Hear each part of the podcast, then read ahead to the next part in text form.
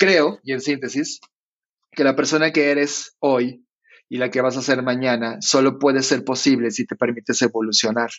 Y creo que en los siguientes años la creatividad humana va a ser la habilidad más importante a volver a conectar. Y creo que hoy lo que estoy viendo desde noviembre del año pasado al día de hoy es que los humanos estamos adaptándola más como un jaque mate. Y eso me preocupa, ¿no? Por eso necesitamos más Danieles, más Marios, más creativos en el mundo que estén eh, siendo la causa rebelde de la humanidad para conectar nuestros talentos para resolver problemas importantes. Hola, ¿cómo estás? Yo soy Mario Salinas y bienvenidos a otro episodio de Lateral Podcast. Como sabes, este es un espacio donde la alternativa de historias, errores, fracasos y logros, todos ellos son válidos. Aquí sí se comparte algo diferente y lleno de valor. Te recuerdo que Lateral Podcast tiene episodio nuevo todos los lunes y los puedes encontrar en tu plataforma favorita de podcast. Esta vez tengo una gran noticia que darte. Decidimos hacer video, todo esto para tener una experiencia inmersiva de las entrevistas. A partir de hoy están todos los episodios en YouTube. Encuéntranos como Lateral Podcast y suscríbete al canal. El día de hoy estoy entrevistando a John Black. A John lo puedes encontrar en su cuenta de Instagram como arroba Jonathan Álvarez, Jonathan con TH. John es el fundador y actual director general de Blackbot, una destacada empresa mexicana de diseño que se especializa en capacitar a individuos y organizaciones para desarrollar habilidades, soluciones y diseños innovadores mediante la creatividad, la innovación y la creación de futuros. A lo largo de su longeva carrera, John ha colaborado con diversas compañías internacionales de renombre, incluyendo McKinsey, 3M, BlackRock, Zendesk, Fundación Telmex y Mercedes-Benz, esto por mencionar algunas. John ha diseñado estrategias de marketing digital para diversas startups como Waira, Towi, Chopliment, igual, solo por mencionar algunas.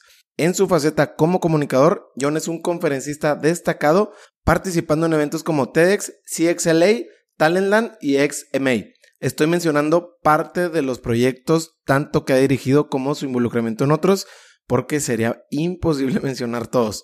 Hoy en este episodio de Lateral platiqué con John sobre los moldes que hay que romper para comunicar tu mensaje, cómo se ve el futuro y en qué deberíamos de convertirnos, cómo funcionan los periodos de adopción de nuevas tecnologías, la importancia de abrazar a tus héroes desde niño y la relación que tenemos con el algoritmo, entre muchísimos temas más.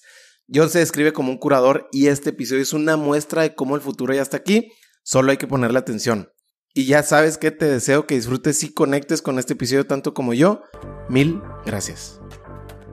John, bienvenido a Lateral, por fin, qué gusto tenerte aquí en el programa. Hola Mario, muchas gracias a ti por primero poder hacer este match de esta línea espacio-tiempo, donde finalmente sí termina sucediendo. Es un placer para mí estar aquí en tu podcast. Como siempre, me gusta iniciar con un poquito del, contexto del invitado. Para la gente que no te conoce, digo, tienes mucha obra, mucha obra digital, digo, estás muy expuesto eh, en, en términos de encontrar mucho de tu contenido. Y justo por ahí me gustaría empezar la comunicación. Yo te platicaba ahorita que, que, te conocí después de una plática que diste acá en Chihuahua y la manera, digo, para los que no te conocen, sí les recomendaría mucho que estuvieran en una conferencia, slash plática, slash workshop, slash lo que sea en términos de comunicación contigo, porque tienes un estilo muy, muy, muy atractivo para la audiencia. Y por ahí me gustaría comenzar porque sí la comunicación y la creatividad creo que es algo que nutre mucho en parte tu, tu ADN, ¿no? Como persona. Me gustaría saber en, en, no sé, en términos de infancia, adolescencia, cómo jugaban esos dos características en ti o cómo las fuiste entendiendo, sobre todo desde el lado, a lo mejor no sé si más lúdico, digo, porque ahorita pues parte tu core profesional se, se apalanca mucho de estas dos, pero me refiero al otro lado, a lo mejor lo más recreativo, lo más lúdico. ¿Cómo, cómo era para ti de chico? Muchos de los psicólogos dicen que los que nos dedicamos al mundo de la comunicación, el diseño o a transmitir contenidos, es porque en algún momento de nuestras vidas no tuvimos eso y se convirtió en un trauma. En mi vida particular, mi papá y mi mamá eran personas que tenían que trabajar para poder llevar el sustento de la familia en el día a día y la comida y lo que ocupábamos como un futuro mejor como familia. Así que ambos al salir a trabajar eh, me dejaban con mi abuelita. Creo que muchos crecimos con abuelas o con personas cercanas de la familia. Y los abuelos, en este caso mi abuela, eh, prácticamente no había niños con quien jugar, excepto cuando iba a la escuela, pero poco a poco me di cuenta que ese abandono, ese estar con una persona donde realmente no había mucho que comunicar, ni niños que jugar, empezaron a llenarme de un mundo en donde hacía falta conectar con alguien más, sin embargo, mi imaginación siempre estuvo ahí. Creo que eh, está rodeado de los libros que mis tíos, todos ellos universitarios y gente que se estaba graduando a nivel licenciatura, pues dejaban ese, ese stock de libros que yo recurría a ellos y pude ver todo tipo de actividad humana, eh, historia, política, economía, sociedad, diseño, arquitectura, etcétera y poco a poco iba teniendo mis preferidos. Entonces, desde muy niño, ese hueco de atención o de convivencia con alguien más fue llenado con contenidos que poco a poco fueron alimentando mi mundo y esa necesidad de hablar con alguien más. A la larga, me convirtió en un ser humano totalmente antisocial. No, no encajo en multitudes, no, no encajo en conversaciones, no encajo en situaciones normales de status quo donde pudieras relacionarte con alguien más, por esos años, décadas donde era yo y yo mismo con mis ideas y la creatividad. Entonces creo que ahí nació esa, esa necesidad por crear mi propio mundo y, y, crearme de esas herramientas de conversación donde finalmente eran personas, mundos, historias que imaginaba y, la creatividad jugó un papel importante en toda esa faceta.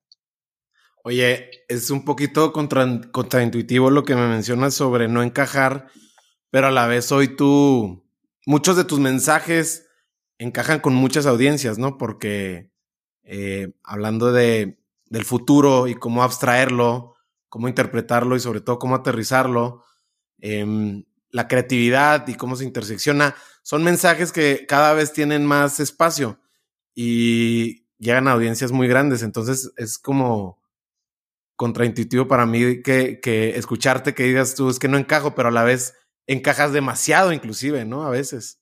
Gracias por, por, mencionarlo, sí. Mira, en el fondo, cuando te subes a un escenario o cuando te prestan un micrófono para compartir estos temas que, que me apasiona, pues sigue siendo un escenario de control total. O sea, finalmente en un escenario, en un salón de clases, sigues teniendo el control de la narrativa, sigues tú colocando las ideas por encima y, hay muy poca esta ida y vuelta. Entonces, ese escenario eh, me siento cómodo en ese contexto. Por lo tanto, el nivel de, no sé, de liquidez en la forma en cómo hablo en esos contextos se nota como si fuera un tipo totalmente lo contrario a lo que realmente soy. Un tipo solo, apartado, disasociado, del status quo, aunque en el escenario pareciera todo lo contrario. Oye, John, eh, a ver, tienes mucha experiencia también como docente, impartiendo cátedras en distintas universidades y dando pláticas, bueno, eh, se, nota tu dominio de tu mensaje, ¿no? Me gustaría saber eh, ese estilo si lo pudiéramos, para la gente que no ha estado en alguna de tus pláticas, en alguna de tus clases, si lo pudiéramos compartir cómo lo entiendes tú y sobre todo, después de eso, cómo, cómo fuiste armando el rompecabezas de ese estilo de, de cómo te comunicas eh, ante un público. No, digo, ya ahorita ya no estoy hablando de tamaños de público, porque seguramente han sido grandes audiencias, después salones de clases, pero me gustaría saber mucho, meterme a, entenderlo porque la verdad es que es digno de, de, aprender de eso, ¿no? Creo que todos estamos tratando de llenar espacios, sobre todo espacios que en donde nosotros vemos una oportunidad por llenarlo mejor que la oferta actual. Al tener contacto con estos libros e historias cuando era niño, llegaba a los salones de clase de mis profesores y hacía preguntas incómodas, ¿no? Quizá porque estaba en otro nivel de lectura, quizá porque tenía acceso a estos contenidos y eso era conflictivo porque de cara a lo que se enseñaba en los salones de clase o de cara al compromiso que tuvieron mis profesores, eh, pues no estaba, estaba por, fuera, por fuera del rango del status quo normal, ¿no? ¿Recuerdas algún ejemplo de, de, así preguntas incómodas? Algo que dijeras tú, güey, sí se me, sí estoy muy incómodo aquí ya con el salón de clases o con mi maestro. Sí, desde problemas de sexualidad y reproducción humana en muy tempranas eh, edades hasta en temas de licenciatura cuando entré a la UNAM, de cuando Internet estaba naciendo en aquel entonces. Yo soy un tipo hoy de 42 años, entonces imagínate ese momento de Internet y su choque con la universidad la universidad no consideraba Internet un medio o una plataforma seria y entonces inclusive decían, esa, plataforma qué, nunca va a suceder nada importante. Y yo lo veía como el inicio de una gran revolución de comunicación donde los humanos podríamos crear una infinidad de maneras. Ellos no lo veían de esa manera, entonces eh, se provocaron muchos, muchas disrupciones de conversación e incluso eh, malos tratos y señalamientos muy equivocados, ¿no? Ante, ese, ante ese sesgo que yo veía de que los profesores tenían muy clara su forma de comunicar y transmitir, eh, pues comenzaba a jugar con las herramientas que habíamos y yo me imaginaba eh, ir a un salón de clases que me retara, que me enseñara cosas audiovisuales, eh, que me enseñara fuentes, que me, que me dijera dónde podría entender más este tema si yo quisiera eh, ese tema en particular. Entonces, poco a poco fui estructurando una cátedra que no viene en ningún libro de dar una cátedra. Creo que rompí todas las maneras de hacerlo. En el camino, evidentemente, eh, me vetaron de muchas universidades por la forma en cómo la doy, pero en la actualidad, esa mezcla de audio, video, conversación, modelos, referencias, empieza a formar parte ya de un status quo, o sea, me estoy volviendo en parte de lo que hoy alguien de 15 años está esperando de, una cátedra.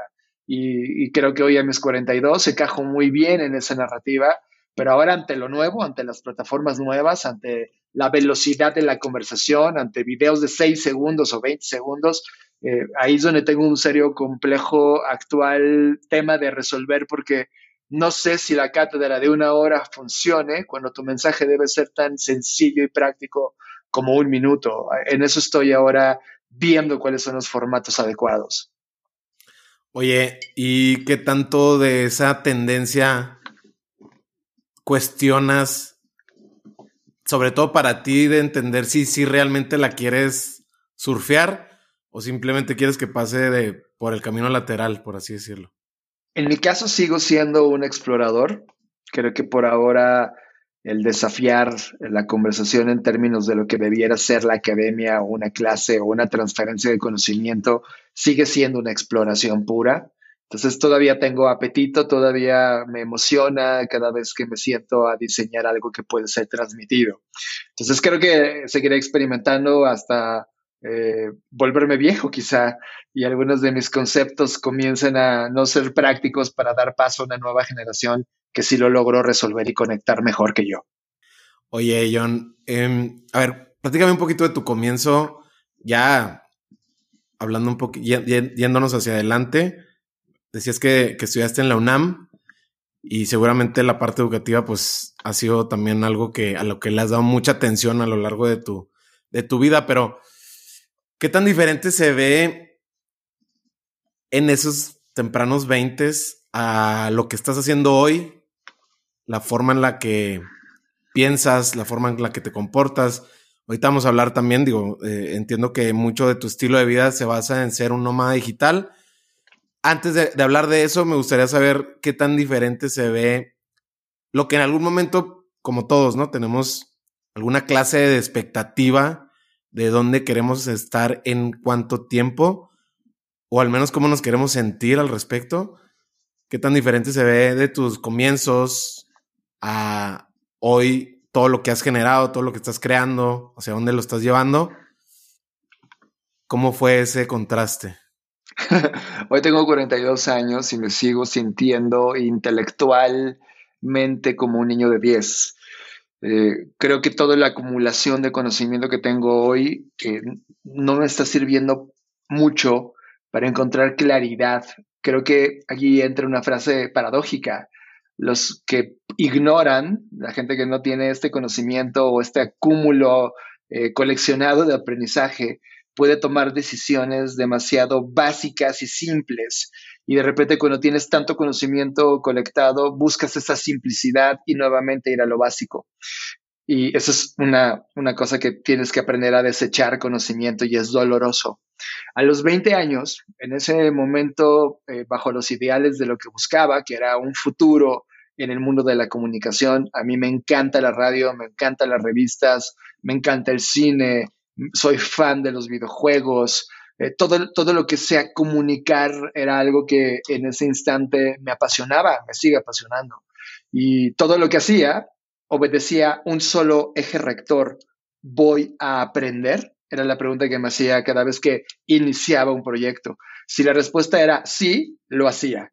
Con el tiempo me doy cuenta que el voy a aprender no era suficiente y lo meto con un poco de, eh, oye, esto me apasiona. Entonces ya eran dos, dos, dos bases. Me apasiona y voy a aprender y todo lo que era así, lo hacía hasta que finalmente a finales de mis, dos, de mis 20 entró la ecuación dinero, que era, a ver, voy a ganar dinero, me apasiona y voy a aprender. Si las tres eran sí, entonces la hacía.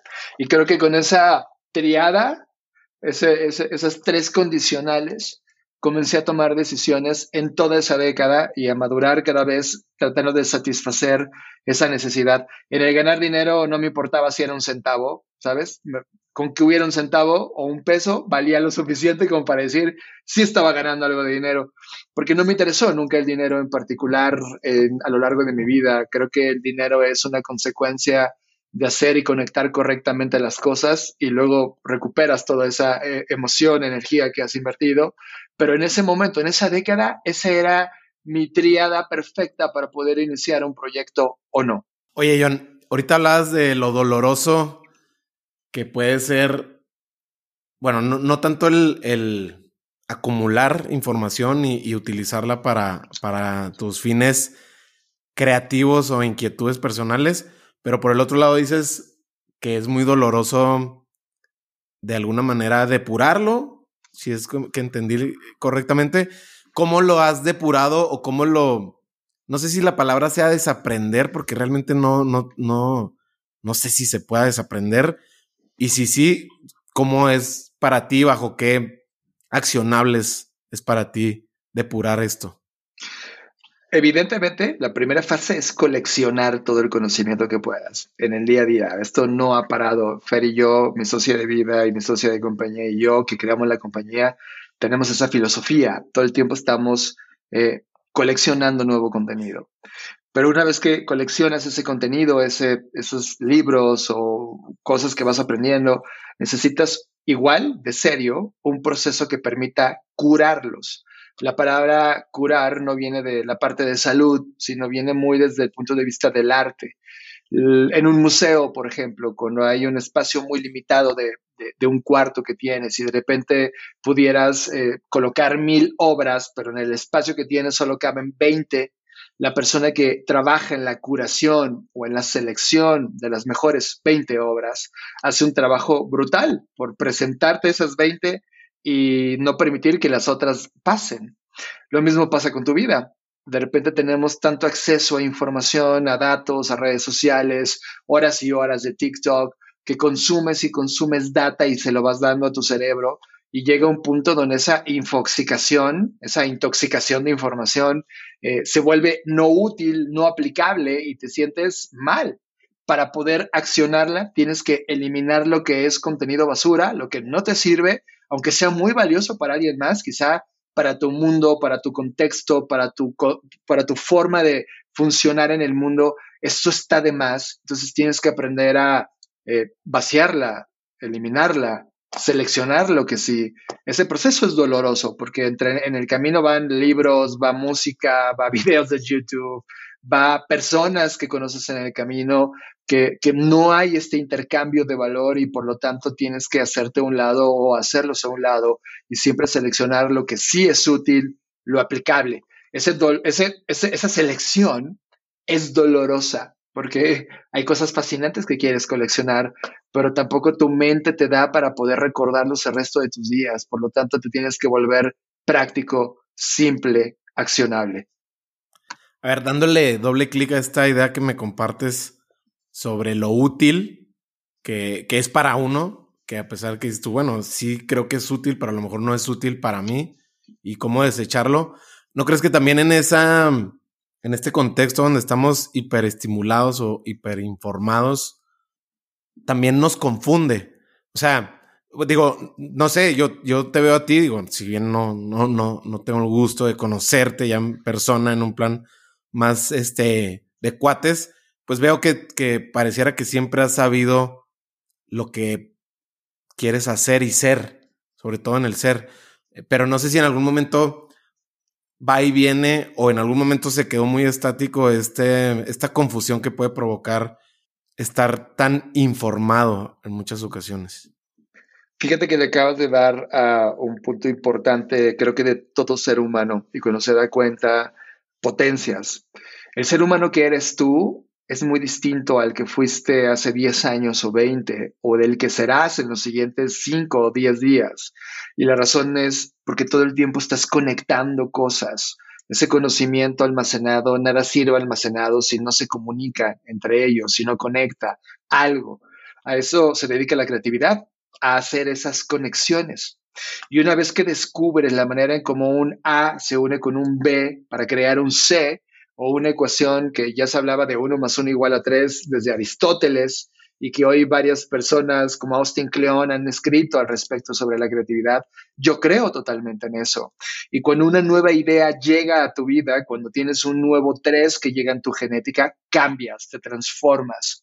En el camino lo interesante es saber detectar a qué le eres fiel filosóficamente, ideológicamente o de propósito. Eh, de repente puede llegar un proyecto que desafía tu forma de ver el mundo y entonces debes de recurrir a quién eres, quién te quieres, en quién te quieres transformar. Voy a poner un ejemplo. Creo que todos los humanos, o al menos una gran parte de nosotros como humanidad, nos enseñaron a ambicionar eh, el éxito económico, por ejemplo. Y el problema es que para poder llegar a ese objetivo de éxito económico que tiene, igual la gente está pensando casas, autos, viajes, necesitas transformarte en un tipo de persona que funcione con el modelo actual imperante, que puede ser el capitalismo, una economía de plataforma, eh, una economía de creador, etcétera. Cual, cual sea tu forma de abordar el llegar a ese objetivo, te transforma en un ser humano que ambiciona ese proyecto final o la meta de ese proyecto final.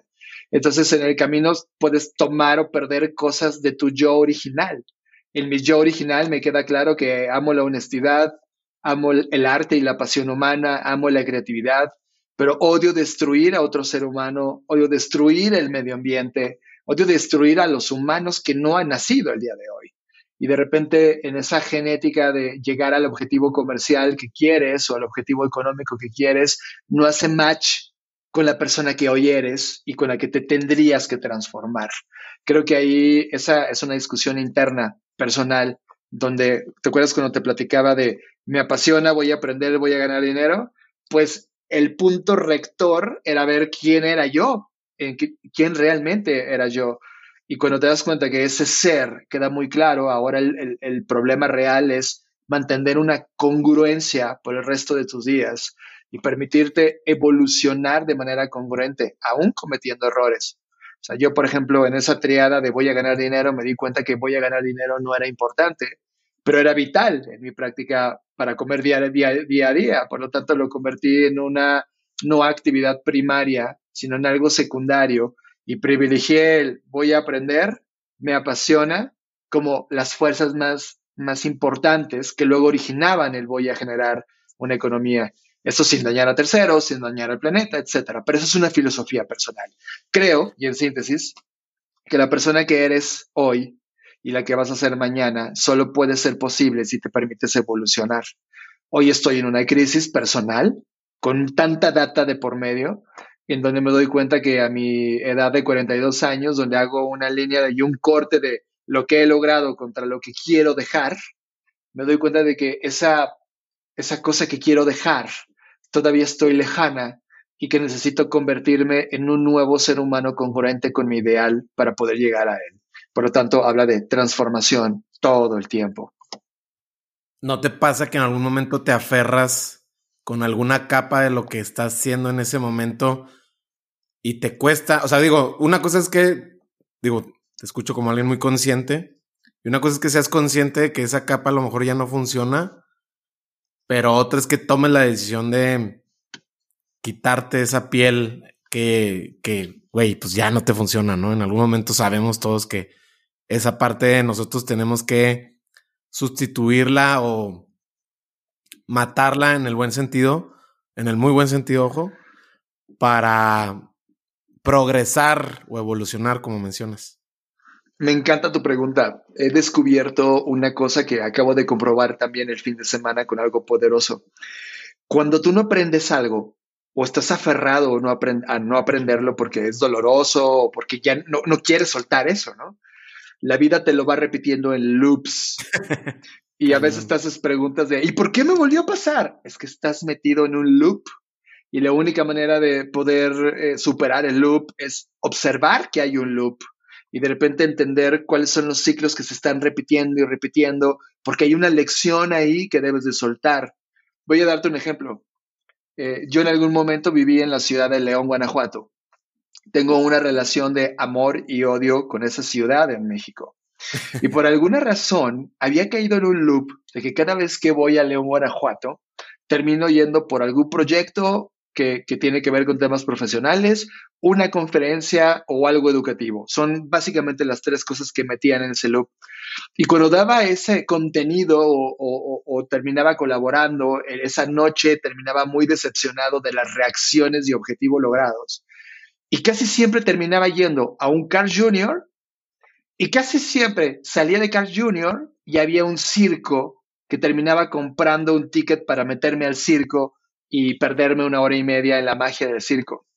No me había dado cuenta, pero ese, ese loop ya lo venía haciendo en los últimos ocho o nueve años de mi vida y había ido a tres o cuatro veces distintos circos en distintos momentos, tratando de recordar o tratando de reconectar algo y entrando de nuevo un nuevo loop. Este fin de semana me tocó ir a León a un tema de trabajo doble, donde terminé muy decepcionado, terminé comiendo en un Car Junior, pero en este caso con Fernanda Rocha nos dimos cuenta del loop y al lado del Car Junior había un circo que, acababa de ponerse. Entonces yo le dije, a Fer, vamos al circo. Y reflexionando, fue como, no, aquí hay un loop. Decidí no ir al circo y hubo algo mágico. Se rompió el loop abrí un periódico local y de repente uno de mis, de mis artistas favoritos de Reino Unido estaba tocando por una sola noche, la primera vez que vino a México, en esa ciudad. Y entonces compramos un ticket, fuimos a verlo con nuestros mejores amigos, rompimos el loop, pude expulsar y romper esa cosa, pude desafiarme a mí mismo fue doloroso porque hablé con mis amigos temas muy duros de lo que me está pasando en términos de los objetivos que, quiero alcanzar. Y rompí el loop y me vine con nuevos acuerdos y también con nuevas preguntas. Cuando rompes ese loop, entras en un terreno de avance, un terreno de exploración nuevamente. Y creo que lo que hacemos los humanos es que somos animales de costumbres. Nos gusta el territorio conocido, nos quedamos en él, romantizamos inclusive las cosas que nos salen mal porque, porque las conocemos, porque las hemos visto en el loop. Así que creo que ahí hay un salto de fe, de miedo, pero al mismo tiempo de valor a la hora de que lo rompes. Y eso involucra entrar en nuevos proyectos, en nuevos alcances de tu vida, en nuevos libros que te desafían o en nuevas personas que dejas entrar. Creo que al final, un loop que se rompe es porque aprendiste algo que estaba siendo repetido y una y otra vez y no se va a ir hasta que aprendas esa lección. Por lo tanto, hoy mi radar está cada vez más abierto a esas lecciones y tratando de entender cuáles son esos loops que no quiero vivir más en esta vida. Oye, John, es bien interesante lo que mencionas porque pareciera, digo, en la historia como lo platicas, pareciera que una parte de ti una parte de ti, no sé si inconscientemente, no lo sé, eso tú, tú lo debes de tener más claro, pero pareciera que una parte de ti construyó ese simulador de ese hábito de repetir el cómo te sientes después de la plática, el ir a, este lugar a comerte una hamburguesa, qué sé yo, y después ir al circo y lo repetías y lo repetías y hasta que lo empezaste a cuestionar, rompes este, esta burbuja, ¿no? De este hábito que ciertamente pues no te estaba funcionando para nada ¿crees que además de cuestionarlo, para ti en tu vida existe alguna otra manera de romper hábitos que para ti ya no funcionan?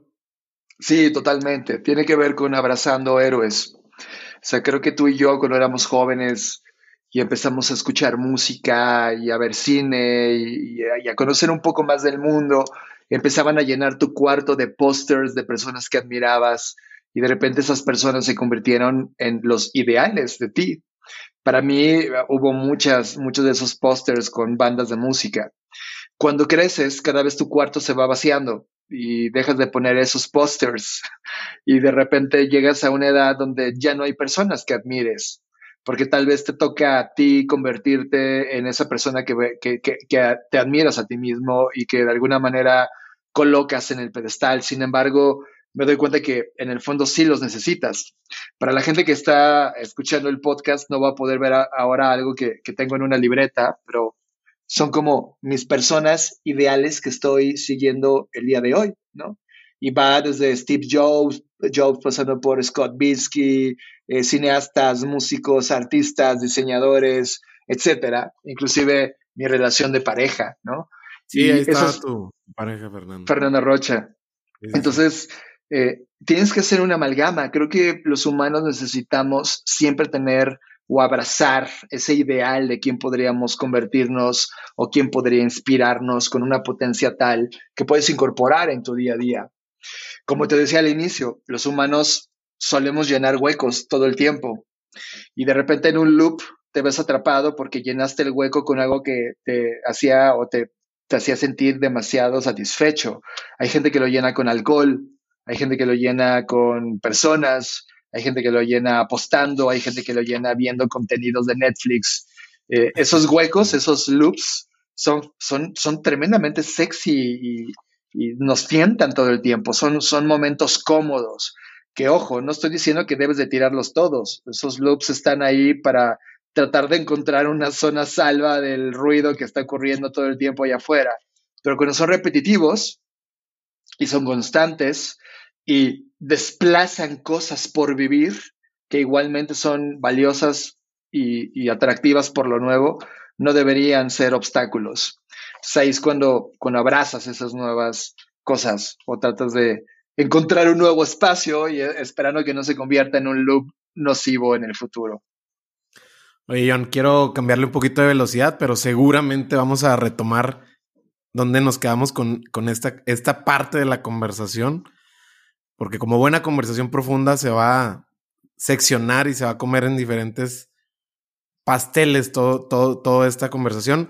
Eh, platícame, veía, veía, veía y leía em, que te defines mucho de tu trabajo como un curador, un curador web. Mm, digo, claro que entiendo el, el, concepto pero me gustaría saber también tú cómo lo entiendes o cómo lo compartes, porque se me hace muy interesante, sobre todo uno que conoce parte de tu trayectoria, pues dices, es que, o sea, ¿qué es? Es diseñador, es futurólogo, es catedrático, es, sí. Entonces, platícame de qué se trata para ti ser un curador web. Mucho de lo, de lo que hago en los últimos 20 años, desde que de alguna manera abracé profesionalmente este, esta plataforma llamada Internet. Eh, el hecho de exponer a todo el contenido que estaba en ese momento en la pantalla siendo distribuido y creado por otros seres humanos necesitaba una zona de curación, como la explicaba antes. Alguien que pudiera exponerse a ese contenido y luego seleccionar contenido que pudiera ser atractivo o eficaz o ya metabolizado para que llegara de manera correcta a las personas lo que he hecho prácticamente los últimos 20 años de mi vida, 20, 25 años de mi vida, es exponerme a ese conocimiento y tratar de regresarlo en una manera sintética y valiosa para quien sea, eh, pues, quien logre ver valiosa mi curación, mi selección, la manera en cómo metabolizo ese contenido. El ser un curador web, de alguna manera, fue una descripción que quizá pensándolo bien ahora mismo, no cumple el 100% de mi día a día porque ya no solamente se trata del web, sino de todo lo que está pasando en todo tipo de plataformas, incluidas las virtuales y las que vienen y, otros medios que no necesariamente son web, sino que son analógicos, como salir a la calle y detectar en la periferia una tendencia importante que puede ser algo eh, inspirador para alguien más. Creo que debería ser solamente un curator, un curador a secas. Eh, y creo que con eso pudiera simplificar un poco más ese mensaje de qué significa este seleccionador que de alguna manera me he autodedicado, me he autoimpuesto como una actividad personal. Oye, has trabajado con marcas, digo, marcas que realmente no creo que alguien de los que nos escuche vea, nunca las haya escuchado como Coca-Cola, MTV, Mercedes-Benz, eh, Mackenzie, digo, Mackenzie ya es una consultora más de nicho, pero marca la pauta, ¿no? De, esa industria. Em, aquí lo que quiero saber es, a la hora de trabajar con estas marcas, ¿Cuál es tu manera de documentarte? ¿Cuál es tu proceso para, para trabajar con, alguna colaboración? Porque no sé si cuando, digo, cuando está en puerta o cuando sabes que vas a, tener este proceso de, tiempo definido, eh, de alguna manera encausas mucho el contenido que quieras consumir en ese momento o cómo es para ti ese proceso que quizás sea el proceso creativo lo que quiero saber de cómo, cómo trabajas eh, en estos casos. Estudié comunicación y dentro de comunicación entiendes todos los fenómenos de ida y venida de datos o información que terminan en un contexto siendo valioso y comunicando algo para un ser humano. El salto evidente de los medios de comunicación hacia jugar con las marcas que utilizan a los medios de comunicación para provocar comportamientos o provocar o comunicarnos necesidades muy puntuales para seleccionar su producto o servicio, era algo que de alguna manera eh, sale natural de alguien que estudió comunicación.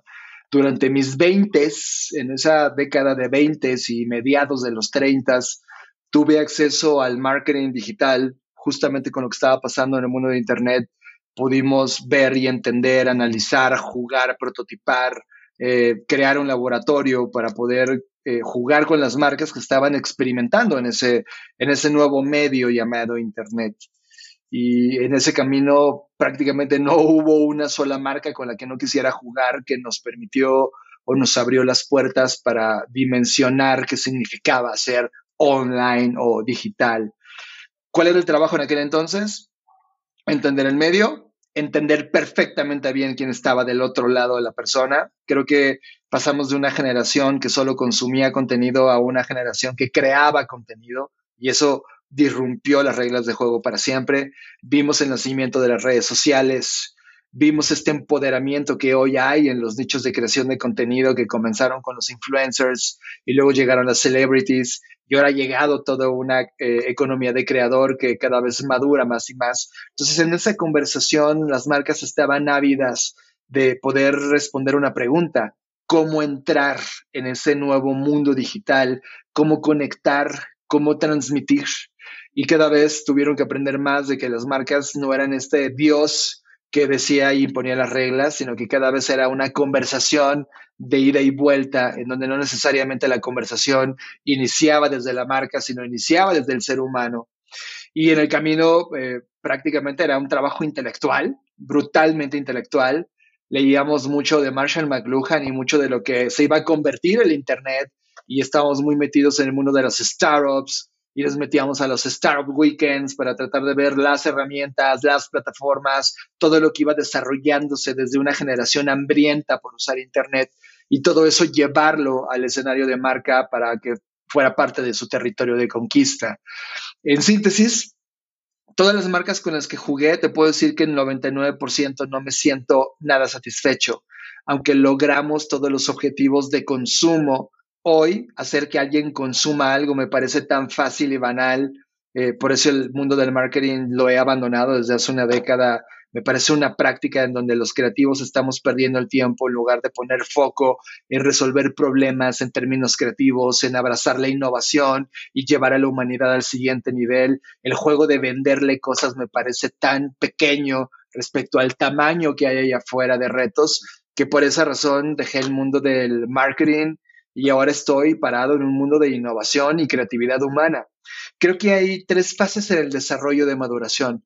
La primera, donde entendimos que éramos una sociedad de consumo y mucho del pensamiento actual de CX o Customer Experience está basado en consumo y experiencia, pero inevitablemente vamos a llegar a una zona de maduración en donde primero vamos a entender que no somos consumidores, somos humanos ante cualquier cosa y volcar nuestra experiencia, creatividad e innovación en términos de centralizar hacia la experiencia humana va a ser un salto importante hacia allá. Y luego llegar a una tercera donde los humanos no somos el animal más valioso del planeta y necesitamos movernos a un, a un tema de vida, en donde life experience, eh, la vida llevada en términos de no somos los únicos animales habitando este planeta, sino un ecosistema que tenemos que cuidar, nos puede llevar a un tema interesante de maduración como especie si queremos sobrevivir. En eso estoy parado el día de hoy. Creo que jugar con las marcas me llevó a ese entendimiento y hoy jugar con los errores humanos en la vida de, que, estamos viviendo contextualmente me está llevando a pensar ya no en presentes, sino en futuros.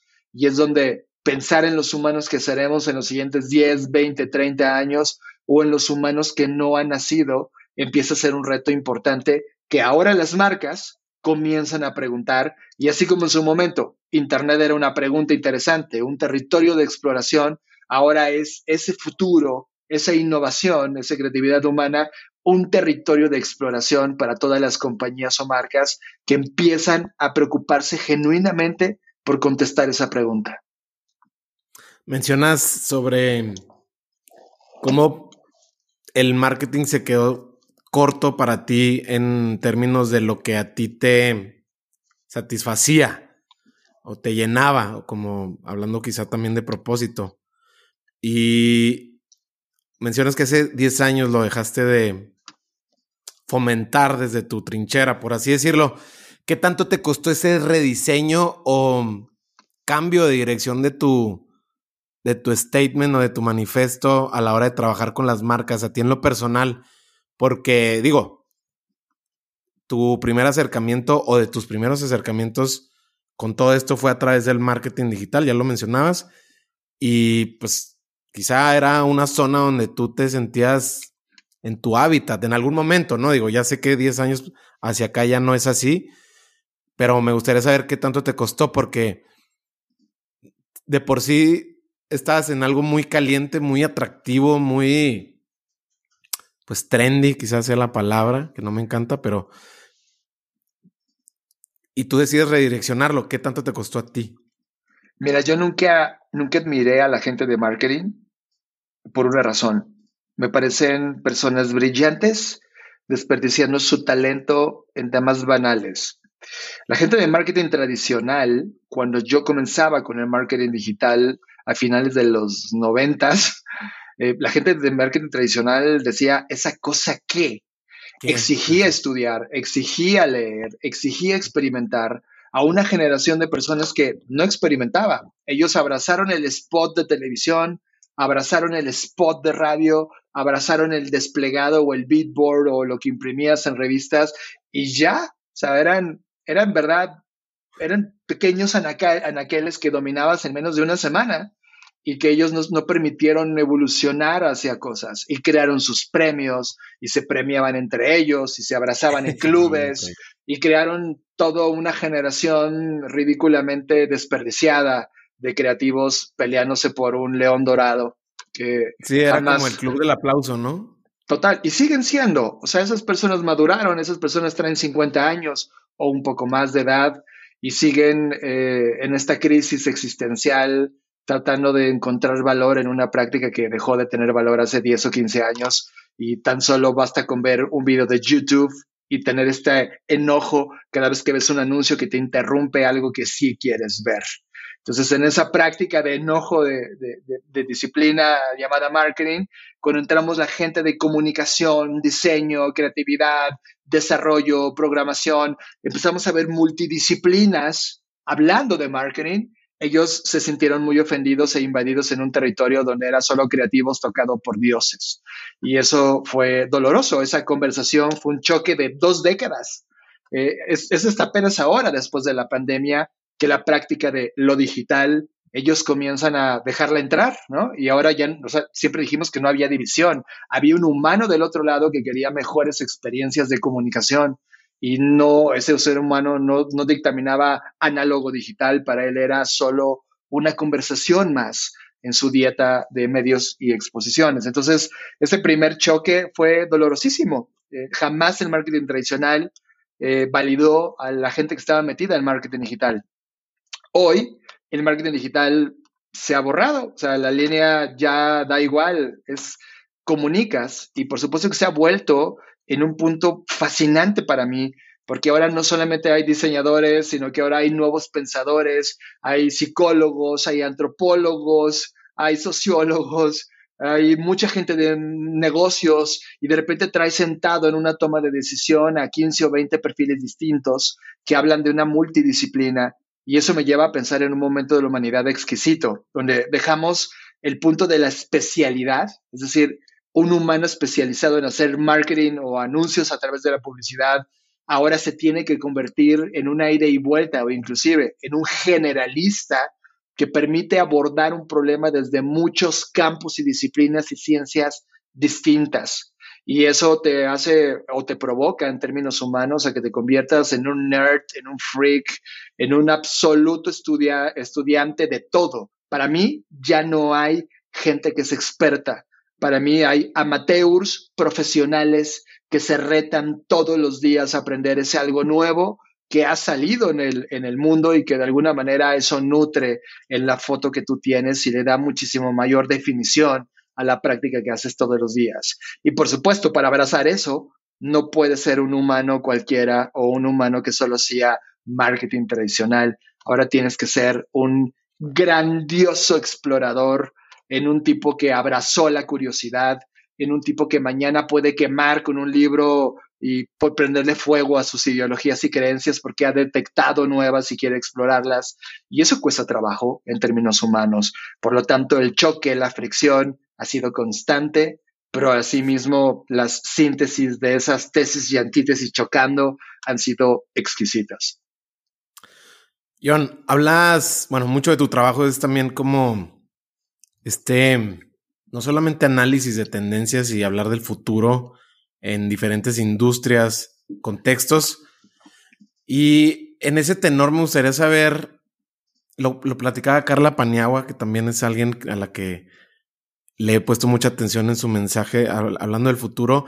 Y ella lo mencionaba sobre este, este, muchas veces, digo, sobre todo en escuchando a países como Estados Unidos o, en, el mismo Europa, cómo hablan de que el futuro ya está aquí. Y sí, de acuerdo, el futuro ya está aquí, de acuerdísimo, inteligencia artificial y todo lo que eso puede, lo que está derivando, pero ese futuro no es para todos.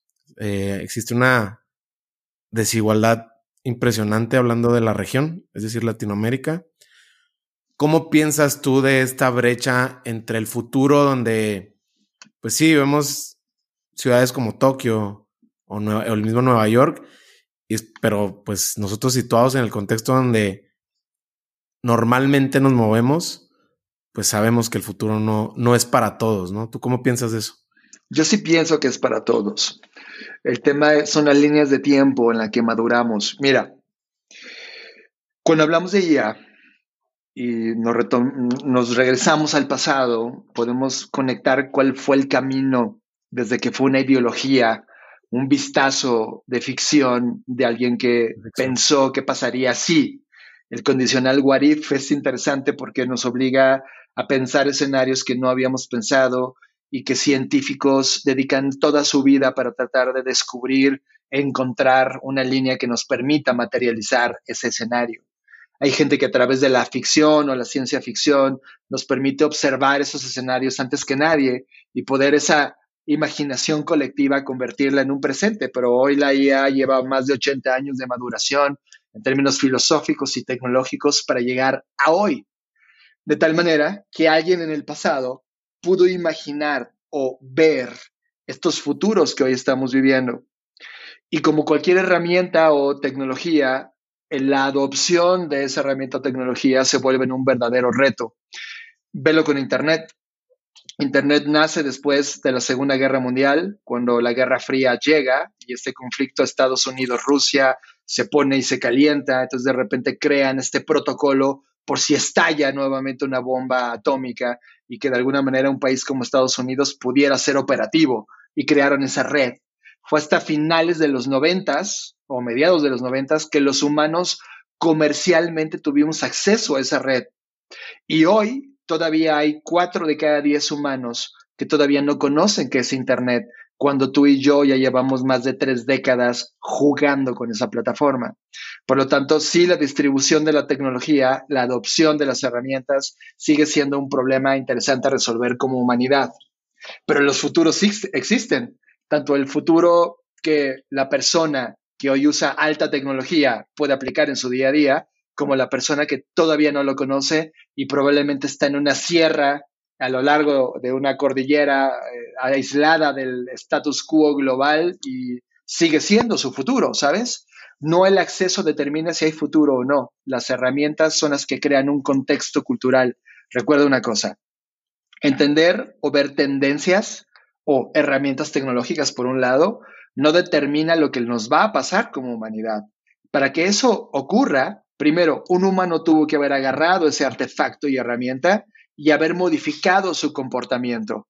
Y cuando modificas tu comportamiento y de repente comienza a convertirse en una práctica diaria de una persona, luego de un grupo, luego de una sociedad, probablemente estarás hablando de cultura. Entonces, creo que al final ese salto de tendencia, comportamiento a cultura es algo que tarda dos, tres, cuatro décadas en permear. Para mí, y mucho, muy contrario al pensamiento de los futuristas, y ojo, yo soy una persona que desafía eso, para mí los futuros sí existen. Casi la práctica actual de los estudios del mañana, los estudios de futuro, parten de la premisa de que el futuro no existe, pero para mí sí lo es. He visto diseñadores, tecnólogos, creativos diseñar esos futuros. Hoy Max Zuckerberg, el año pasado, el haber puesto de imagen como futuro, como un lugar para llegar llamada metaverso, es una imagen que él está viendo a 10 o 15 años. Y que cada salto que vemos, cada nuevo aparato, tecnología desarrollada va encaminada a esa visión que él tuvo. Y quizá en el camino vaya a haber correcciones, vaya a desviarse en distintas maneras o a mejorar esa imagen, pero él estaba dándonos un destino el mismo destino que él nos puso a inicios de los 2000 cuando hablaba de redes sociales y de conectar a través de una plataforma llamada Facebook. Hoy, 20 años después, esa cosa está ahí, ¿no? Y se ha creado todo un ecosistema. Entonces, creo que las personas que asumen que tienen injerencia, control, creatividad o diseño sobre esos escenarios a los que sí queremos movernos, sobre esos futuros, son los que van a terminar sacándole mucho jugo a las herramientas que tenemos en el presente y sobre todo poniendo foco en los problemas que queremos resolver como humanidad. Porque tú y yo, lo queramos o no, Mario, en el 2035, tú y yo aspiramos a seguir aquí, a seguir siendo seres humanos vivos. Por lo tanto, ese futuro, Mario, sí existe, nos está esperando. Lo que tenemos que preguntarnos es, con qué versión de ser humano quieres llegar a ese 2035, cómo quieres llegar a ese 2035 y sobre todo en qué contexto social, político, económico, cultural, tecnológico, deportivo, etcétera, queremos llegar a ese futuro compartido. Entonces creo que es algo, una disciplina que sigue creciendo, sigue cuestionándose todos los días, pero me parece importantísimo llevarlo a nuestros comportamientos y a nuestra cultura empresarial actual. A ver, aquí siendo más concreto de mi parte, háblame cómo es el trabajo alrededor de cuando tú estás trabajando con una empresa, una compañía, una marca, en conceptos alrededor del futuro. Digo, yo, yo aquí me imagino que muchas veces o ha pasado mucho que esta preocupación que muchas veces tienen las empresas o las marcas de quedarse fuera de la conversación, como le pasó a casos muy conocidos como Blockbuster, Kodak, que son dos casos muy, muy, muy sonados, ya ni siquiera en el contexto de negocio, sino en el contexto cultural del mundo.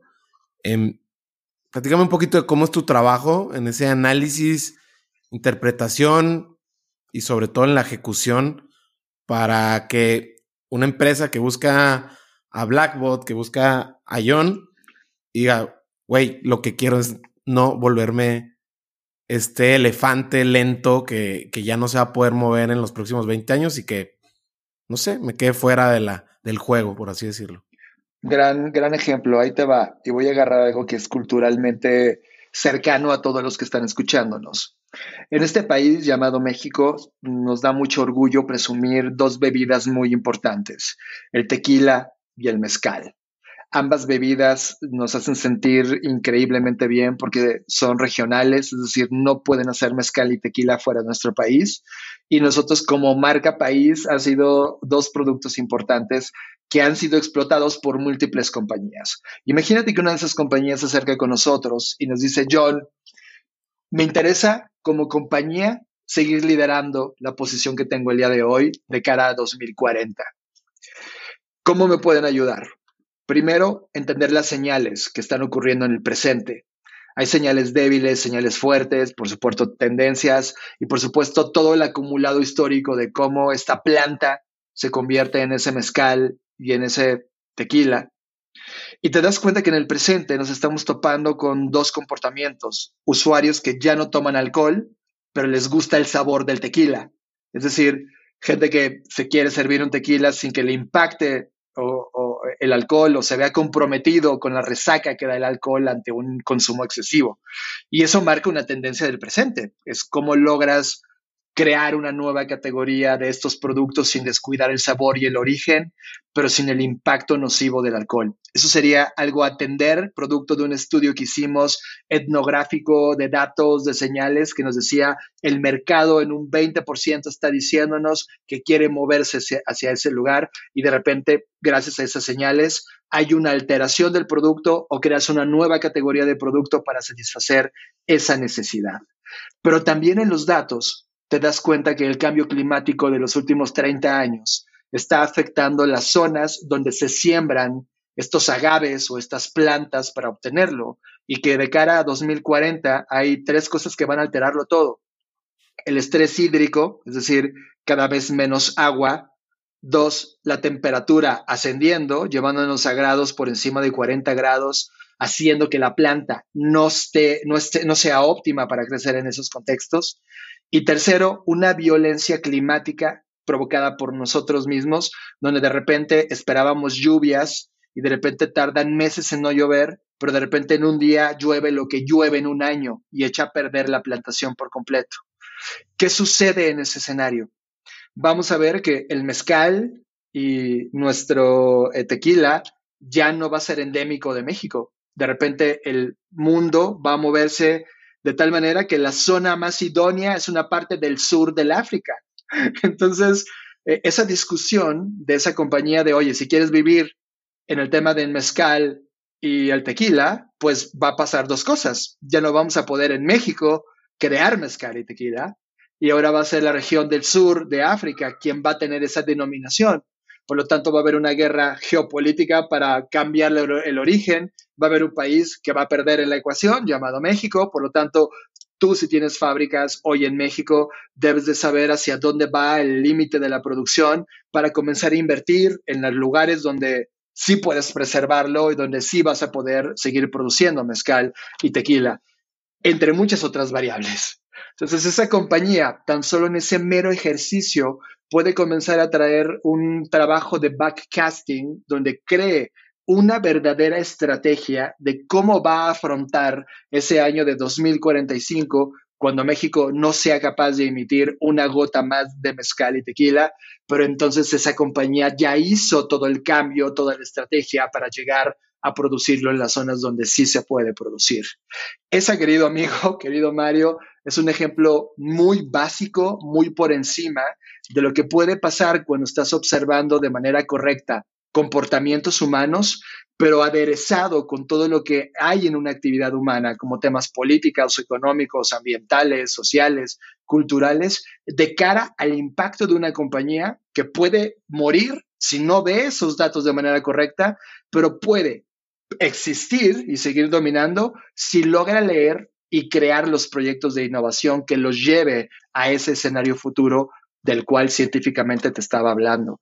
Ese es, ese es un proyecto tal cual y puede ocurrir en todas las categorías. Lo que consumimos en términos de comida, lo que usamos en términos de ropa, lo que habitamos en términos de vivienda, donde vivimos el día de hoy en términos geográficos, etcétera, va a cambiar si podemos observar con claridad esas, esas señales y proyectarla a esos escenarios donde queremos ser valiosos en ese escenario final. Oye, John, me surge la, la, pregunta ahorita escuchándote, cómo estás, esta tendencia que ya está cada vez más cerca, digo, a mí me tocó escucharlo con, en una entrevista de, la gente de, José Cuervo, ¿no? De, quizá, digo, tú lo explicas de una manera ya mucho más clara y ellos lo, lo hablan desde meramente el punto del mercado y cómo el mercado ya lo estaba pidiendo y lo, y lo están a punto de, lanzar. Pero por el otro lado me, surge la duda de que no sé qué tanto a ti en lo personal, por este acceso que tienes de información que muchas veces, em, pues no está al alcance de todos, como si pareciera, o al menos en la interpretación que ustedes hacen.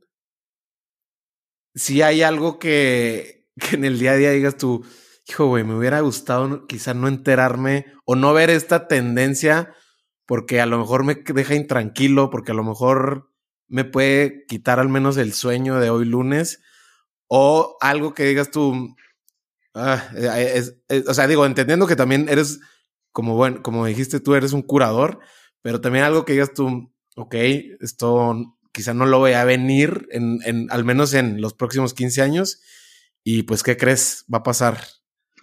Sí, es, es doloroso, Mario. Eh, no ocurre una vez cada semana, ocurre todo el tiempo. Porque en cuanto tienes acceso a el conocimiento y unes pedazos de información y los llevas a escenarios donde qué va a pasar cuando eso ocurra, eh, te das cuenta que como humanidad estamos metidos en un problema brutal. No quiero sonar alarmista, ni quiero sonar, ni mucho menos que esto se vaya al dark side, pero si nuestra especie humana va a ser desafiada en los siguientes años. Y ahí es donde impera la necesidad de convertirnos en seres que tengan este nivel de conciencia y logren conectar con la creatividad para resolver esos problemas, porque las herramientas tecnológicas están ahí, las tenemos. El conocimiento humano está ahí, pero nunca nos enseñaron a crear. Eh, todo lo que hicimos en la escuela fue, nos enseñaron a funcionar, nos enseñaron a obedecer órdenes, a seguir procesos, a hacer mejor cada vez esos procesos, pero nunca nos enseñaron a ver un problema de frente y tener una metodología para resolverlo a través de la creatividad humana. Y creo que en los siguientes años la creatividad humana va a ser la habilidad más importante a volver a conectar. Tú y yo éramos unos niños cuando descubrimos este mundo y hacíamos preguntas de por qué, por qué, por qué, por qué, por qué esa habilidad de preguntar por qué es algo que tenemos que recuperar. Y eso me parece fundamental. Cierro diciendo esta pregunta que es doloroso, es traumático, puedo caer en el dark side. Eh, el optimismo es algo que busco todos los días para poder seguir despierto, vivo y suscrito a este planeta pero hay días en donde quieres desuscribirte porque no te gustaría ver la decadencia de lo que viene en el ritmo de lo que viene y con el interés humano de lo que viene. Y de repente te abrazas de pequeños chispazos, pequeños datos de locos científicos, creativos, innovadores, que se paran todos los días a tratar de resolver ese algo y que probablemente ese algo apoyado y llevado a nivel de status quo puedan darnos una oportunidad como especie de sobrevivirla. Eh, yo me sigo abrazando de eso.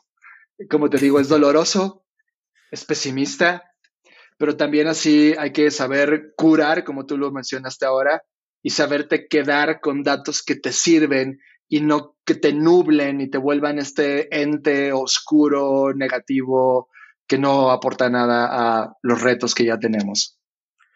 Sí, ya lo, ya lo dice en su libro Bill Gates, ¿no? Que hablando del calentamiento, calentamiento global, eh, él lo dice de una manera, pues, digo, teniendo los privilegios que tiene él, pues tiene acceso, ¿no? A mucha data que igual perturba seguramente.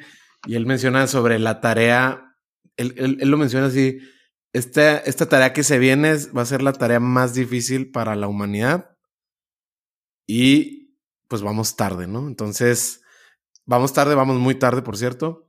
Y él lo menciona así. Y por el otro lado que menciona sobre la creatividad, digo, alguien que conoces bastante bien, entiendo, es a Daniel Granata, invitado también aquí de Lateral Podcast, que, que, coincidieron en, en estas dos grandes cátedras hablando de creatividad acá en Chihuahua.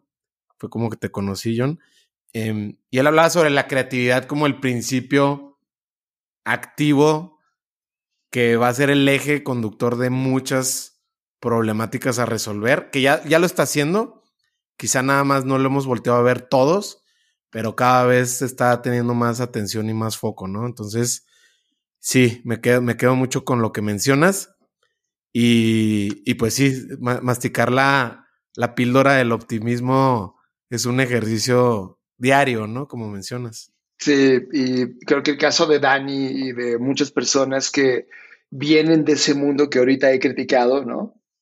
Del mundo del marketing, son justamente esos navegantes que han salido exiliados de esa práctica per se y se dieron cuenta de que la práctica creativa, la práctica de conectar, la práctica de resolver, de crear hipótesis, de, de jugar con esas hipótesis en un laboratorio, se convierten en herramientas necesarias para el tiempo que estamos viviendo. Eh, yo veo que, por ejemplo, la IA va a ser una aliada importante como herramienta, pero si nos perdemos en que la IA haga las cosas de pensar, es decir, la IA es alguien que puede copilotear tu vida, traerte datos, procesar cosas que te tomaban tiempo, pero si permites que una IA piense por ti, es un jaque mate. Y creo que hoy lo que estoy viendo desde noviembre del año pasado al día de hoy es que los humanos estamos adaptándola más como un jaque mate. Y eso me preocupa, ¿no? Por eso necesitamos más Danieles, más Marios, más creativos en el mundo que estén eh, siendo la causa rebelde de la humanidad para conectar nuestros talentos para resolver problemas importantes, no para satisfacer solo el placer humano, que está bien que exista, pero que ahora hemos caído en un tema lúdico 100% al perdernos de la realidad y los retos que estamos enfrentando. John, de todo lo que ahorita están generando como propuesta de valor, tú, Fernanda, tu equipo, ¿qué es lo más complejo ahorita para, para ustedes dentro de su día a día a la hora de, todo lo que están proponiendo, el valor que ponen en la mesa, que es algo que donde dices tú, aquí está lo, lo difícil o lo complejo. Wow, creo que es, es congruencia, conciencia y conocimiento. Mira, nos enfrentamos a directores de compañías de arriba de 50 años de edad, arriba de 45 en la gran mayoría, donde fueron entrenados y estudiaron en modelos educativos tradicionales, y que esos modelos tradicionales de transferencia de conocimiento no llevan la velocidad de la transformación de lo que está ocurriendo allá afuera. Por lo tanto, requiere desaprender, requiere aprender nuevas habilidades y requiere entender que el modelo que tenemos el día de hoy, basado en el pensamiento capital, en el sistema capital, llegó a su fin. Ese mundo no lo quieren soltar porque es el mundo que conocen, es el mundo que han explotado y no, no quieren explorar algo nuevo. Por lo tanto, hay un, hay un punto complejo de esa generación que no quiere soltar o explorar ese nuevo conocimiento. Por el otro lado, vemos nuevas generaciones entre los 15, 20 años que comienzan a entender el juego más rápido que los que están arriba, que comienzan a darse cuenta del, del reto que les hemos dejado, de cómo la educación ya cambió, que ahora puedes hacerle una pregunta en YouTube y hay un video que te lo contesta de otro humano transfiriendo conocimiento, o que hay un chat GPT que le haces una pregunta y te contesta mejor que un profesor en el aula, y que de repente empiezas a cuestionar, entonces, ¿qué? ¿Qué sigue? Esa generación sí está atreviéndose a explorar. Creo que mi reto es, creo que ya no vamos a poder seducir a los grandes directores de compañías a comportarse como exploradores, pero sí podemos decirles lo importante de incorporar a las nuevas generaciones para que ellos exploren estos nuevos conceptos, estos nuevos modelos, esta nueva forma de ser de la humanidad, porque la que tenemos ha caducado, huele, ha echado a perder, está totalmente obsoleta. Creo que ese es el reto que me enfrento el día de hoy. Convertir mi compañía, eh, convertir mi fuerza creativa mía y de Fer y de todos quienes colaboramos en Blackbot en dar herramientas, en dar plataformas que permitan a esas nuevas generaciones usarlas y potenciarlas a una nueva versión, visión, camino que ellos estén escogiendo recorrer, porque el que mi generación les ha heredado y el que a su vez me heredaron a mi generación, no es el, el camino correcto. Y creo que esa es mi responsabilidad actual dentro de Blackbot. Estamos totalmente enfocados en conectar esa creatividad humana, en transferir ese conocimiento antes de que sea demasiado tarde. ¿Tienes alguna pregunta clave a la hora tú de iniciar una relación de trabajo con alguna empresa que quiere prestarle atención al futuro y cómo, ya lo decía ahorita, ¿no? Cómo seguir siendo parte del juego, pero no solamente ser parte del juego, sino tener esta relevancia cultural que es la que ahorita muchas compañías anhelan. Em, ¿Tienes alguna pregunta que tú digas? Si tú te contestas esta pregunta, tú marca cual sea con la que ustedes trabajan. Digo, son marcas que prácticamente están en la agenda. Em, ¿Tienes alguna pregunta que tú digas? Es que esta es la pregunta con la que debemos de iniciar esta relación de trabajo. La misma que le haría, que le haría un niño de cinco años a cualquiera de esas compañías. ¿Por qué? Y la respuesta correcta no es porque quiero hacer dinero. Esa respuesta es la respuesta obvia que ya caducó. Mira, voy a poner un ejemplo. Coca-Cola, una compañía que admiré en mis veintes y creo que marcó toda una historia de marketing y comunicación a lo largo de la historia humana. Al menos los últimos 100 años ha estado ahí. Hoy ese tipo de compañías tiene un, reto enorme de contestar un porqué que no sea un eslogan, sino que realmente sea un propósito de marca. Hoy vender aguas negras con azúcar, contaminando nuestro cuerpo, llenándonos de glucosa y de diabetes y de cáncer, no debe ser la respuesta correcta. Hoy en las conversaciones de esas compañías, el reto es cómo haces que tú consumas más su producto cada vez, cada día, cada mes, cada año, en lugar de, oye, ¿ese producto realmente es bueno para ese humano? Deberían las marcas comenzar a entender que dejamos esta trascendencia de consumer, lo que te decía, para pasar a un human. Hay que cuidar a ese humano. Si tú me das una bebida que pueda tener y tener superpoderes y cuide mi cuerpo y pueda tener mi máximo de performance humanamente hablando al beberla, al, al, interaccionar con ese producto, sería muchísimo más trascendente que solo venderme azúcar y hacerme en un eslogan decir que eso es felicidad, cuando no lo es. Y peor aún, que es una compañía basada en agua y uno de los elementos más críticos en la historia de la humanidad que sigue va a ser el acceso al agua potable y ellos solamente están comprando y explotando, comprando mantos y explotándolos hasta secarlos e irse al siguiente. Creo que esa compañía, como ejemplo, nos sirve para verte reflejado. ¿Qué de lo que tú haces? ¿Qué de la compañía que tú representas? Responde honestamente el por qué haces lo que haces. Porque necesitamos compañías que se conviertan en cuidadoras de los humanos en cuidadoras de la vida en este planeta y no solo en compañías que están explotando al planeta, destrozando humanos para conseguir dinero. Ese cambio de ecuación, esa pregunta ¿por qué? Va a ser importante responder con honestidad. Y el 99% de las compañías va a tener que recambiar, rediseñar, replanear, recordar la razón por la cual crearon esa compañía desde un inicio porque requerimos un nuevo camino y eso va a ser importantísimo. Hay una palabra que se llama business design como concepto, es importante. Va a haber una transformación en el business design de cada una de las compañías. Y teniendo una buena filosofía, un buen punto de partida, ese business design puede ayudarnos o hundirnos como especie. Oye, pero digo, sigo totalmente tu, tu punto, pero no sé si quepa, si tú quieres llevar esa misma filosofía porque al final del día lo que te rige como compañía es el dinero. Entonces, tendría que a lo mejor esa raíz cambiar. Digo, hay casos que no, no, no, no, no estoy muy em, enterado. Al menos he, conocido casos como la marca Patagonia. Y de ahí en más, creo que me quedaré corto, pero tú debes de conocer más. Que, que realmente ellos, la marca nunca estuvo su core business nunca fue alrededor del dinero como tal. Si bien sí eran negocio, pero eh, se volvieron negocio para cumplir un propósito, un para qué.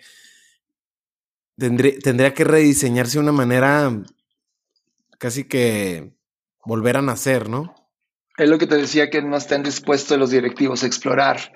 Mira, somos tan tan poco creativos en esta generación de, gente que lidera negocios, que solo establecemos el KPI dinero como lo único valioso a recuperar de la relación. Pero te hago una pregunta, Mario. Las personas que realmente valoras en tu vida es gente con las cuales tienes una emoción que compartes. Llámalo amor. Llámalo tu mejor amigo cuando llega y te recomienda algo o te dice, ya viste esto, tú lo revisas porque te lo está dando alguien al que crees, con el que tienes una relación y que sientes un sentimiento afectivo por esa persona. Las marcas nunca hemos medido eso, solo medimos cuánto dinero hay de vuelta. Nunca hemos medido o nos hemos vuelto científicos en entender qué es una relación. Todo lo hicimos a través de impactos superficiales, alcance, millones de vistas, repeticiones de spots, pero nunca nos consideramos el qué significábamos nosotros hacia el otro y qué relación de intercambio podíamos estar. Este mismo podcast, Mario, tú abriste este podcast, no estás ganando el dinero que gana un Televisa, pero lo estás haciendo desde el punto de compartir con valor eso que tú crees importante conversar. Y en los KPIs no viene. ¿Cómo lo, ¿Cómo lo pones? No nos hemos puesto un indicador que pueda medir ese valor que estás creando, pero tú sabes que eso está ahí porque personas como yo están aquí y has atraído magnéticamente a otros y las personas que te escuchan sienten esa relación, creen en ti. ¿Cuánto cuesta creer? ¿Cuánto vale? Esos indicadores los hemos ignorado. Por lo tanto, lo único que abrazamos es cuánto dinero produzco de cosas que ni siquiera entiendo, pero que solamente al meterle play al marketing o a la publicidad o a las técnicas baratas de generar dinero, se producen y estamos perdiendo todo lo demás. Creo que ahora es la oportunidad de volver a reconceptualizar qué es una relación, qué es creer, qué es una amistad, qué es una emoción. No nos hemos puesto a explorar y creo que ahora ese significado de valor, esos nuevos indicadores necesitan entrar en los indicadores de las compañías. Por esa razón, no soltamos el dinero. Pero si yo creo hoy una economía eh, con base en el valor, podría cambiar la historia de la humanidad si de repente tú y yo creamos relaciones de valor en lugar de relaciones de interés. Y, y la humanidad sería infinitamente superior. Es un salto evolutivo. Como todo en este planeta evoluciona, y creo que ese mensaje, si hay un director de compañía escuchando este podcast y que le haga sentido el que solo el dinero no es suficiente, se siente hueco, no nos llena, tendríamos que estar buscando las cosas que verdaderamente importan y emprender un viaje de exploración para tratar de capturar, entender y compartir ese descubrimiento. De acuerdo, de acuerdísimo contigo. John, ¿cómo saber?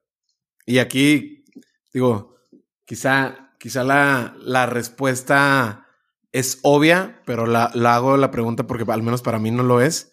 Y esto se trata de, de llenar al menos mi curiosidad y que, que, a alguien le haga sentido este, este valor que dejas aquí en la mesa. Pero ¿cómo saber cuando una tendencia no va a ser sostenible en el tiempo? no sé si es, o sea, digo, no sé si suene jugarle al adivino.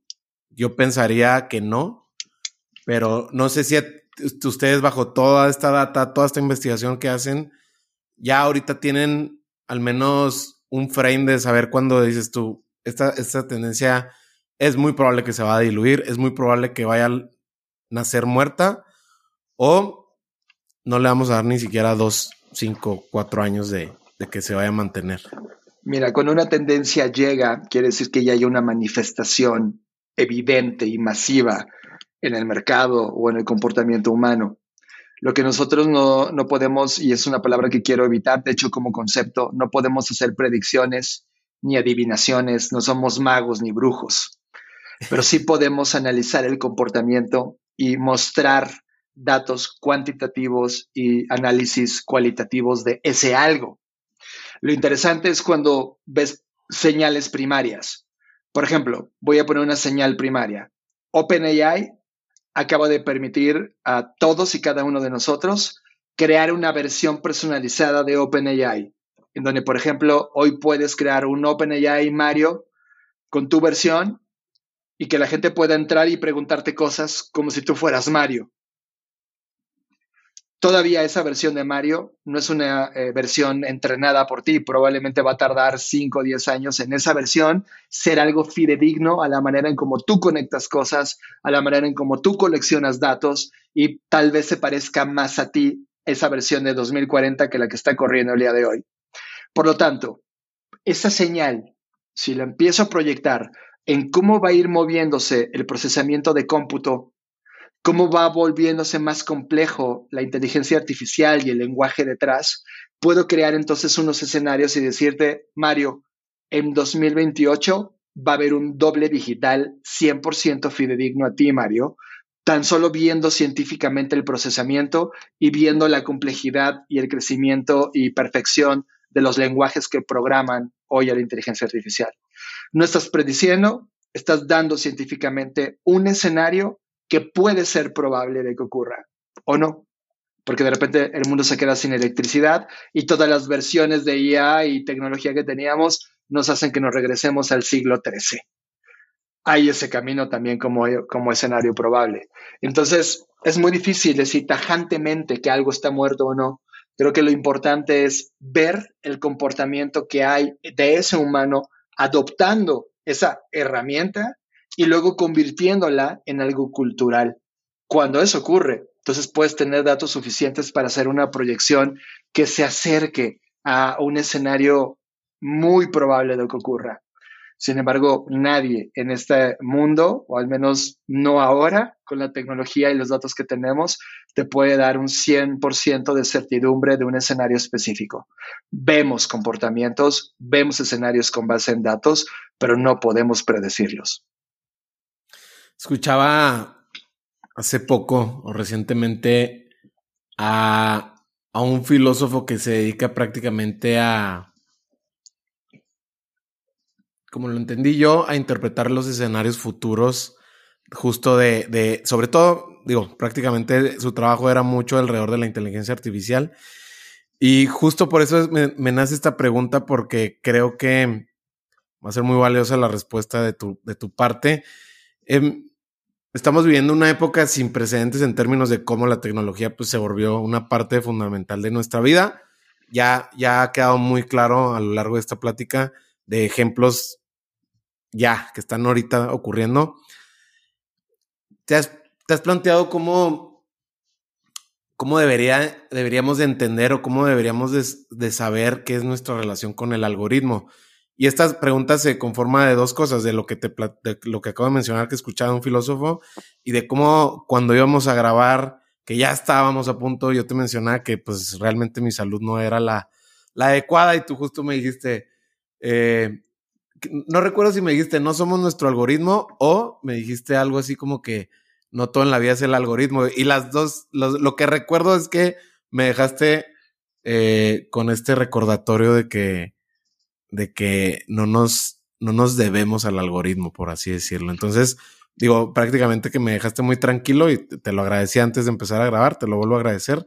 Pero aquí la pregunta es, ¿cómo entiendes tú que debería ser nuestra relación con el algoritmo, porque también ya cobró como toda una personalidad y es un ente, ¿no? Pareciera.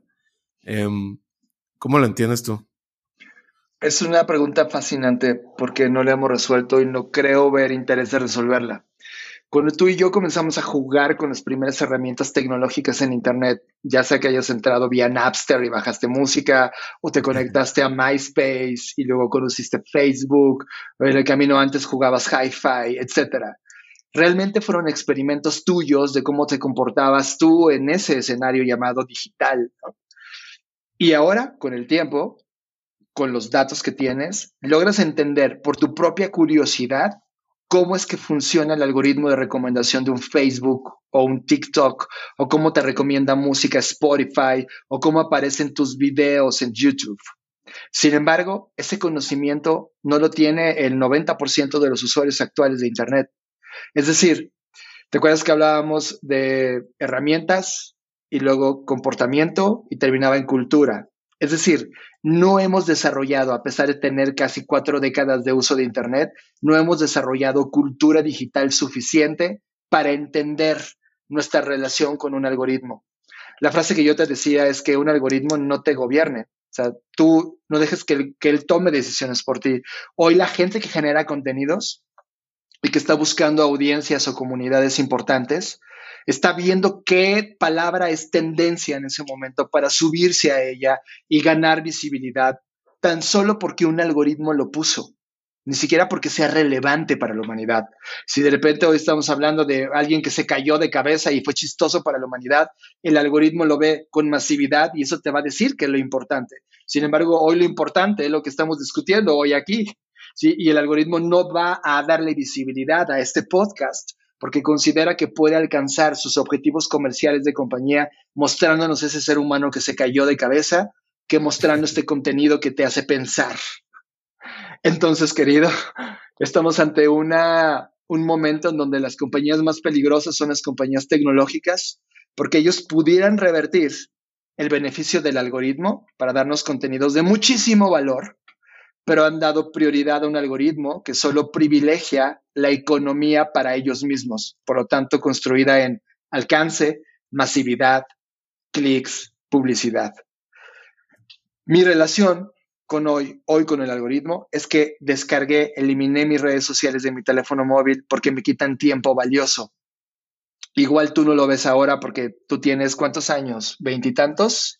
No, 36, gracias por lo de veintitantos. Tienes 36. Imagínate que alguien está escuchándonos que traen 20 años y sientes que el mundo, en términos de tiempo, te queda muchísimo para gastar y está bien. Sin embargo, hoy a mis 40 ya no tengo tanto tiempo que perder y me he dado cuenta que el algoritmo me divierte, explota en mi cabeza esa química que tenemos cada uno de nosotros que nos vuelve adictos a la dopamina y nos da placer inmediato pero después de estar dos o tres horas en el TikTok no te quedas con nada y se convirtió en tiempo perdido que nunca voy a recuperar. Por lo tanto, hoy tu relación con el algoritmo deberías preguntarte, ¿toda esa descarga de información es valiosa para ti? ¿Te acuerdas cuando hablábamos al inicio de recuperar o colectar y luego curar? Esa es lo que necesitamos hacer, es entendiendo el algoritmo, ¿necesitas esa cantidad de información o comienzas a ser más selectivo con las cosas y empiezas a decirle tú al algoritmo cómo el algoritmo funciona para ti, no al revés. Y es ahí cuando cambiaríamos la ecuación de todo, porque tendrías y recuperarías tu poder creador. Oye, antes de, de, pasar a la siguiente pregunta, pero no sé si ya sacó este episodio Black Mirror, porque no he visto todos los episodios de Black Mirror. Se me hace una serie fascinante, porque es eh, incómoda, es especulativa, es realista, tiene muchas aristas que me, que me gustan, es provocativa. Em, pero siento que en algún momento en los próximos 5 o 10 años los psicólogos van a tratar ya esto como una terapia de cómo nos relacionamos con, con el algoritmo. Quizá ya esté pasando, digo, tú tienes ahí el dato más claro que yo, muchísimo más, pero sí siento que eh, mucho de, de eso va, va, a aterrizar ya en, en terapia con cualquiera que sea la corriente del psicólogo que lo vaya a tratar, ¿no? Sí, existen ya varias enfermedades producto de Internet en donde se trata de manera psicológica. Y sí, la adicción al contenido es una de ellas. Eh, la pérdida de tiempo es otra de ellas. Y ahora estamos teniendo temas muchísimo más neuronales porque ya nos acostumbramos, somos la generación más adicta de la historia eh, por el tema de esta sustancia que generamos nosotros internamente en nuestra cabeza y no podemos pasar tan corto tiempo sin esa dosis que tenemos en el día a día, por lo tanto sí son tratables. Y sí, han, han, descompuesto a la humanidad como la conocemos y ahorita todavía estamos muy a tiempo de recuperarla de vuelta, Mario.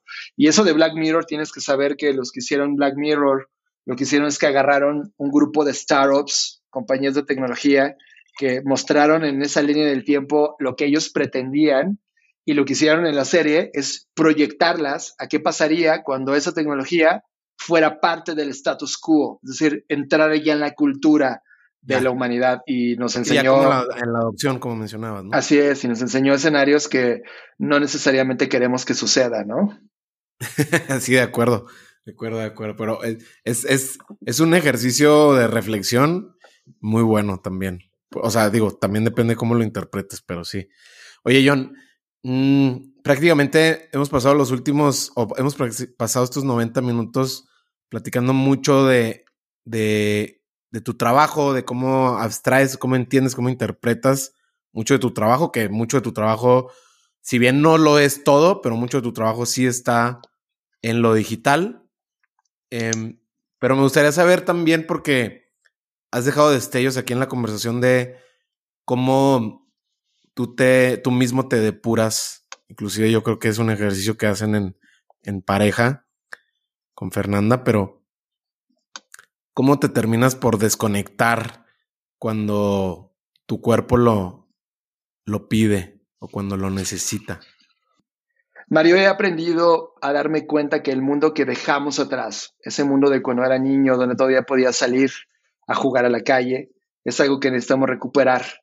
Eh, agarrar un libro sin las pantallas y volverlo a leer y tachar, salir a la calle y oler lo que huele la calle, ver a seres humanos con tu vista, eh, recuperar tu cuerpo. De repente te das cuenta que nos desgastamos como máquina, somos muy buenos procesando en términos neuronales, pero nuestro físico, nuestro hardware está muy descuidado y salir a caminar, salir a correr, salir a jugar un deporte, algo que te guste, vuelve a ser algo trascendental, jugar dominó o un juego de mesa, eh, recuperar y, y, ver si todavía tienes cassettes viejos de esos que escuchábamos en el Walkman y volver a jugar con lo analógico, comprarte un vinil y saber que solo te caben cuatro o cinco canciones y la tienes que cambiar y escuchar un álbum completo y no solamente un track. O sea, creo que hay cosas que hemos descuidado como humanos y que necesitamos conectar, volver a reconectar con ellas.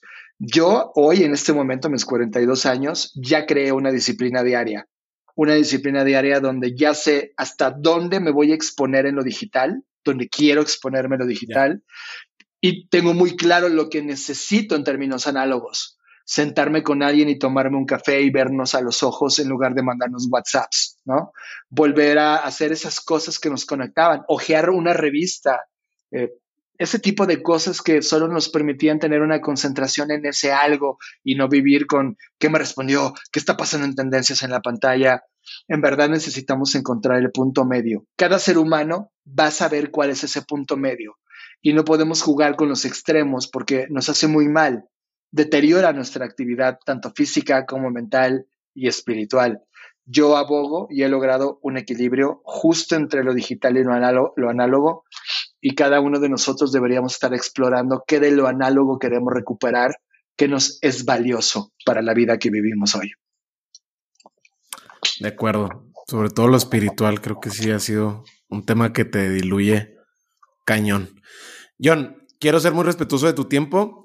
Eh, y digo, no, no necesitamos ser brujos para saber que, que eres un gran ávido de consumir material en distintos formatos que te nutra, te entretenga, te inspire. Ahí están tus libros que seguramente no son ni la mitad de lo que has consumido, pero me gustaría saber cuál es no tiene que ser libro, pero sí el formato de alguna pieza que te haya marcado en los últimos años. Y ya no hablemos de trabajo, hablemos de lo personal, a tu manera de cómo piensas, cómo te comportas, cómo eres eh, hoy en día, que me puedas compartir, que me puedas recomendar. Em, te digo, no tiene que ser libro, no importa el formato, ya sea documental, película, eh, arte, etcétera. Creo que mi medio por excelencia con el cual logro sentir emoción todo el tiempo y me ayuda a ver cosas del futuro ha sido el cine. Creo que, eh, oye, finalmente en los últimos años he caído mucho en ver animación y creo que todo el mundo vio eh, Love, Death and Robots, esta serie de Netflix y hubo un capítulo que en los últimos años me, reventó la cabeza, se llama Cima Blue. Eh, me parece brutal la narrativa de lo que ocurre ahí, la importancia del arte y la creatividad y de cómo un humano que termina siendo robótico vive esa transición y crea su última obra. No había sentido una potencia de un Cima Blue hasta hace 24 horas que comencé a ver una serie igual, animación, se llama Pluto, también está en Netflix.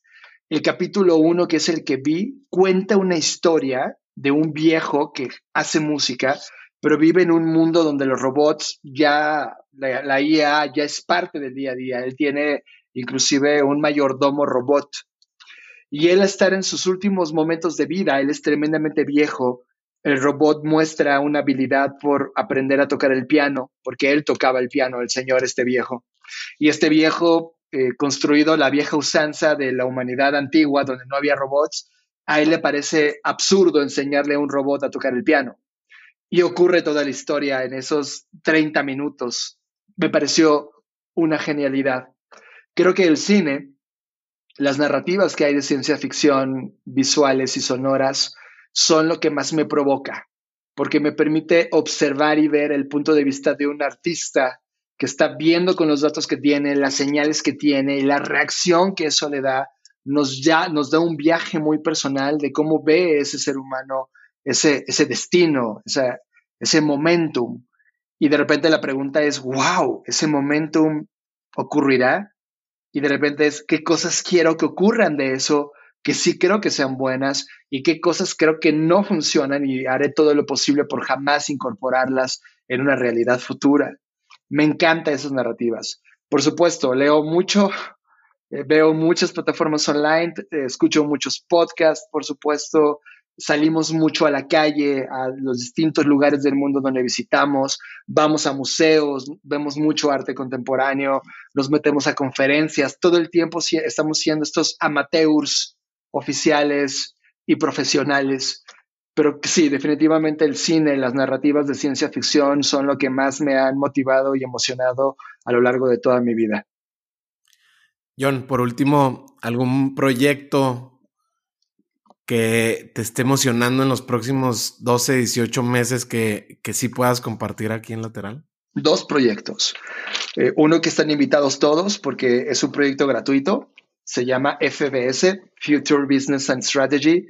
Es un evento que hacemos cada cuatro años, justo en el año bisiesto. Este día adicional que te permite ese año bisiesto, que es el 29 de febrero, nosotros jugamos 28 y 29 de febrero para explorar los futuros. Y hacemos un evento que son una serie de conferencias con personas de distintas especialidades para explorar el futuro de la humanidad, el futuro del entretenimiento, el futuro del comercio, el futuro de los negocios, etcétera y son dos días donde nos volamos y, vemos esos futuros. Los invitamos, síganos y vean, eso no, tiene costo, solo hay que conseguir el ticket y entrar y ya está.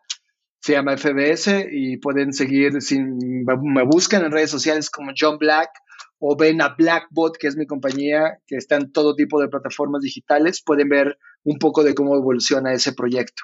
Y el segundo es un libro que le hace total justicia y congruencia a todo lo que he platicado el día de hoy, que se va a llamar Las nueve P's, Nine P's Business Design, que es una suerte de síntesis de cuál creemos Fernanda Rocha y yo que son las P's más importantes que nos van a llevar a explorar un nuevo diseño de negocios, donde propósito, persona y planeta son la base ideológica de estas nueve P's tres de estas P son ellas, que nos permiten crear un sentido para poder crear una base de siguiente generación de compañías. Por supuesto, profit y performance es una parte importante, pero están ligadas a otras como eh, proposition, que es todo lo que hacemos ya no de productos y servicios, o prospectiva, que es todo lo que hemos platicado de futuros, e, etcétera. Son nueve P's que sin duda nos parecen valiosas y que estamos escribiendo un libro gratuito que puedan descargar y que pueda servir de base o inspiración